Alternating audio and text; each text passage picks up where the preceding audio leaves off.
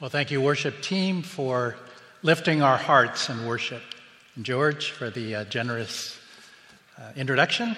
It's so good to see a number of you who I've served as colleagues, as staff members together, some of our former students and current students, and one of the students online today who I teach on Fridays. This chapel is a stunning place, isn't it? As we enter the chapel, we look up to the cross in front of us. Often, because it's such a large space, we are constrained to look upward to the ceiling. We look around at these stained glass windows with Christian images, and we also pause at the stations of the cross on these side walls, particularly as we have our journey to the cross in this season of Lent. This is a place in which we worship God. We encounter God in worship. And we worship in song, we hear the scriptures read, and we hear a message. God speaks to us, and the Holy Spirit moves in our hearts. Psalm 5, that George just read, points us in the direction of encountering God in worship. This psalm is called an individual complaint. Well, David was, is, was attributed to David, and this was his letter to the complaint department which God had. It's also called a lament. It was also sent to the choir director so that it has wider usage. And Psalm 5 here is the encounter with God in worship, and we want to see that through this song. First, we want to see that um, we lift our prayers to God. What's the situation that the psalmist faced? In this chapter, there is a lot of going on. There are enemies in this psalm. They are wicked. They do evil. They destroy. They are rebellious against God. There's a particular emphasis on the words that they say that are used against David. The opposition, they tell lies. They cannot speak a truthful word. And their tongues are filled with flattery. In Romans 3, the Apostle Paul quotes Psalm 5 9. Their throats are open graves, their tongues practice deceit. We know that words can often hurt more than physical attacks. We've probably experienced that in our own lives. Those are the words of criticism, lack of belief in us, gossip, cyberbullying, lies told about us. Words indeed can be crippling to us. But what does the psalmist do in the face of such opposition? Is it the fight or flight response? No, he turns to God. He lifts his heart up in prayer. He says, Hear me as I pray. Pay attention to my groaning. I pray to no one but you. Listen to my voice in the morning. Lord, each morning I bring my request to you and wait expectantly. Have you had that groaning prayer? It's like that is described of Hannah in the temple, as in deep anguish she prayed and wept bitterly. David prays and waits expectantly. The New King James Version says of waiting expectantly, I look up. Where else can he turn but that upward look in the face of opposition, particularly words that are darting toward him? David's opposition came from his boss, Saul. It even came from his own family. And many of us face those similar challenges of opposition from various sources that we can account. Maybe it's easy to try to take things in our own hands, to seek revenge, or to justify ourselves when these attacks come. Turning to God in prayer becomes our last resort rather than the first place we turn to. But the psalmist turns to God early in the morning. He lifts his eyes to the Lord and issues prayers. Now, how many of you are the morning people? You're the early birds, okay? You're up like five, six in the morning. You saw the sun rise. You know, you are uh, like myself at this stage of life, like the early risers. You know, give or take the time change or not, you know, we get up early. How many of you are the night owls? Okay, you're late into the night studying. I know a number of you. Uh, sometimes we have to pull an all nighter so we don't get any sleep at all, and I've experienced that in my study as well. In fact, one of my professors said, um, Mr. Wong, if you're tired, you can go back to your room. As I was dozing in his Hebrew class. Well, you know, that woke me up so much that I paid attention through the rest of the class. Be careful if a professor calls you out.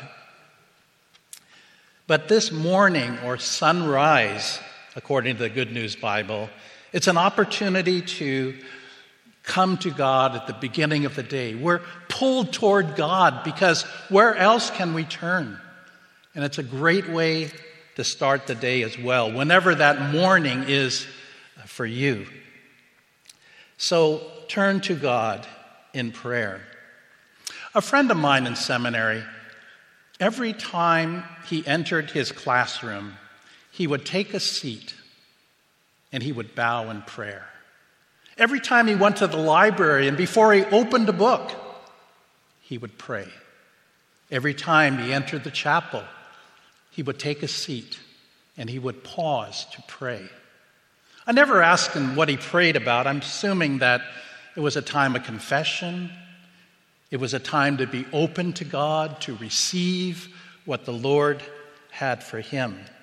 But we know that, as many of you may practice, it's a way to attune ourselves to God before other things happen in life. It's opening our hearts and puts us in a position to receive and to respond.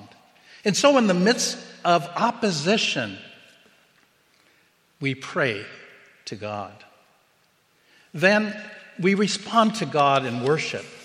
When David considers the wicked, no doubt he reflected on his own life. And the closer we get to God, we see God in his holiness. And because of that, we see ourselves as ungodly. Isaiah as he saw the Lord, he cried out, Holy, holy, holy. The angels were crying out. And how did he respond? He responded with repentance, with saying, Woe to me, because he was seeing the King of glory. And so we, as we see the Lord, it's an opportunity to repent, turn to God in these times, to worship God. Now, during this time of COVID, uh, we've been very conscious of cleanliness. It's washing our hands. And I don't know about you, but I've never washed my hands so much in my life.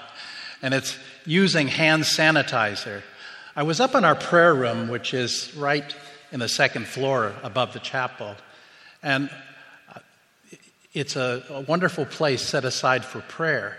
But I saw on the side table there were uh, these cloths that you can use for uh, sanitizing. They were like sanitary cloths to use to maybe wipe off the altar or, or do something else to, to clean the area. And that's found, of course, in so many different places. But I thought that was an apt metaphor. We need cleansing before we pray. We need the Lord to cleanse our hearts. We need to have our hands clean before we lift up holy hands. How else can we come before the holy God? And in our time of Lent, it's a time of confession, of fasting, and prayer. This Tuesday time is called our community chapel.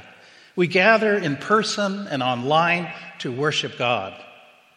And during COVID, we weren't able to meet in person. I had to record uh, something at home and have it broadcast here online. But we know some, there's something about meeting in person as a community of believers that's different when we can only meet online.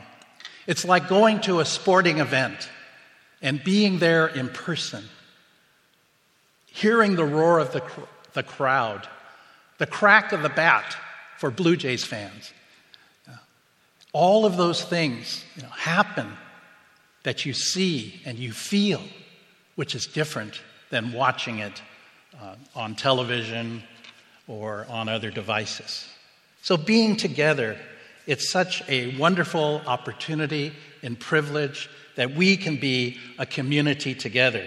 And of course, it's not always possible due to distance and other circumstances to be in chapel in person. A couple weeks ago, I came in the chapel before my Friday class, and I was thinking and praying, what does God want to do in our chapel? What does God want to do in this sacred space? I'm sure many of you have heard about Asbury University in Kentucky, and they have had this awakening, or some people call a revival, that took about, uh, extended about two weeks in February. Some of our alumni journeyed there, and to see and experience this revival, I called one of them up over the weekend and heard a little bit more about what was going on in that space.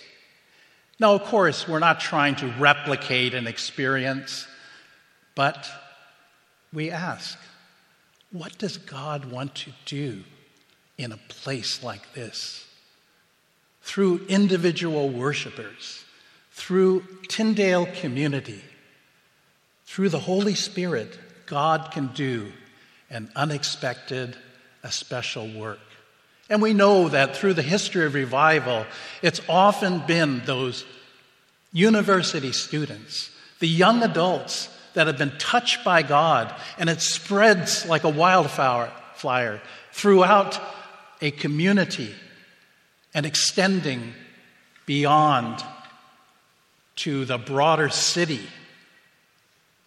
a province, a country, and the world.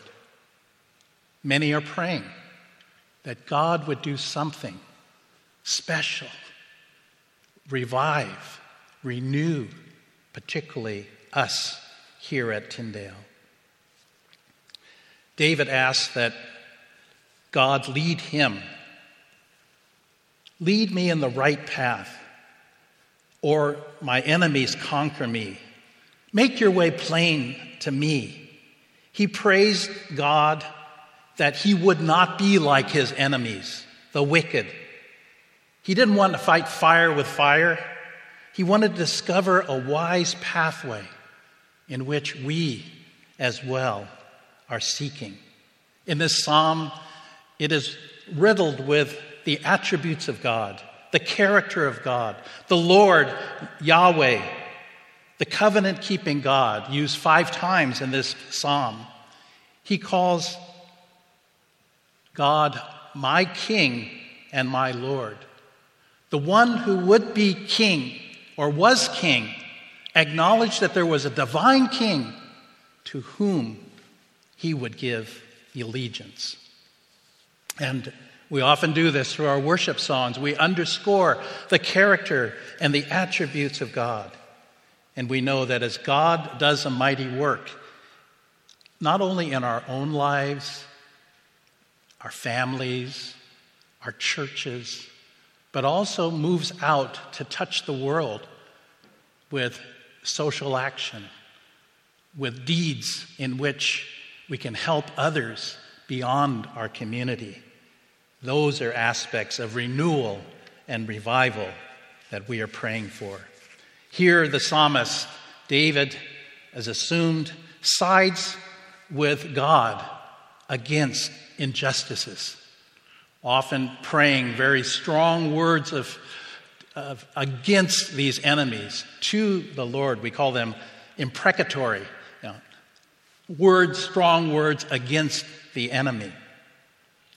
But it's all in the aspect of worship as individual worshipers and also the corporate worshipers. And then we also see, we experience God's protection and blessing. Here, he finds refuge in God, a safe place, a shelter amidst the storms of life. A shield was used to protect the entire body. And uh, sometimes these darts come as people's words. We are called, of course, in the New Testament to put on the whole armor of God, to quench the fiery darts of the evil one who would sow doubt and discouragement in each of our lives. Anybody need God's protection from those words or people or circumstances or maybe what is kindling in our own lives? We need God's strength and protection. We need His insulation when the coldness comes around us. God protects us. And He also blesses us, giving us joy, giving us more than we would expect, more than we ask for, as we focus our attention and our eyes on God and not on people or circumstances or ourself. Our main focus uh, today is God gives protection and blessing to his people. Something that God gives us out of grace, out of that unfavored, uh, uh, under his grace called Hesed in this passage. God gives all of these to us as we seek him, and the Lord provides for us. Oh, many years ago, uh, a few of us who were the pastoral types were called to pray with the admissions department. Uh, I remember Dr. Sherbino was there and Dr. Stiller, the president then. Uh, we came together to pray with the admissions department. Um, didn't know exactly what those specifics were, but I remember being in a small prayer group with Dr. Stiller. And all of a sudden, I prayed. Now, I'm not Pentecostal, but I think it was a Holy Spirit moment that all of a sudden I prayed, Lord, I pray that you would make this place so meaningful. People would be changed so much that people on the outside want to come to the school. It wouldn't be that we have to advertise, we have to get people to come to the school, but people would come because God is doing a work here. And I didn't know where that came from, but I prayed that. And I pray that for us today as well. Again, we're not in the business of trying to corral more people to be students, staff, faculty here. We want the right people to come. We know God has given you a calling to be here. God is speaking to you. But if each of us is in touch with God, we're God's person, God's follower, Jesus' follower, how would that not draw people to Christ? How would that not have an impact on our classrooms, on our school? On the community and in the world. God provides all of that for us.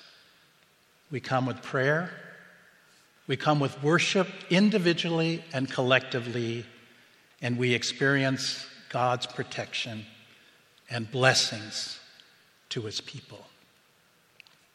As we conclude, I'd like to lead us into response time and What I'd like to do, it should be on the screen here. Um, if it's not as clear, I'll read it. Jesus said, The kingdom of God is near. Repent of your sins and believe the good news from Mark 1:15. So I'd like you to take a posture of prayer. It could be using the kneelers in front of you. You could sit or stand. But I want you in a quiet time for a few minutes confess your sins personally to the Lord, pray to experience God's protection and blessing, and also pray for Tyndale University Seminary for renewal. So I'd like you to take a position of prayer. We are called to be those who ongoingly repent of our sins and believe the gospel. So let's take this posture of prayer. We'll have a time personally to pray, and I'll close us in prayer.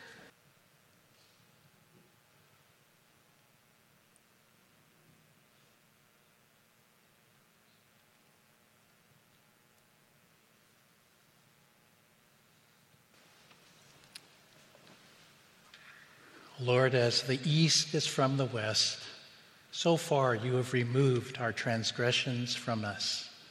And if we confess our sins, you indeed are faithful and just to forgive us our sins and to cleanse us from all unrighteousness. Continue to help us to be your worshipers individually and as a community, bringing that heart to the churches and to the world. Lord, we pray for Tyndale. We thank you that you have established it here in this area. We appreciate the education we get and, and the spiritual input and the, the academics. But Lord, we pray that you would be working in us, in our professors, in our staff, in our administration, so that you would bring revival and renewal to us so that you ultimately are Lord of Tyndale.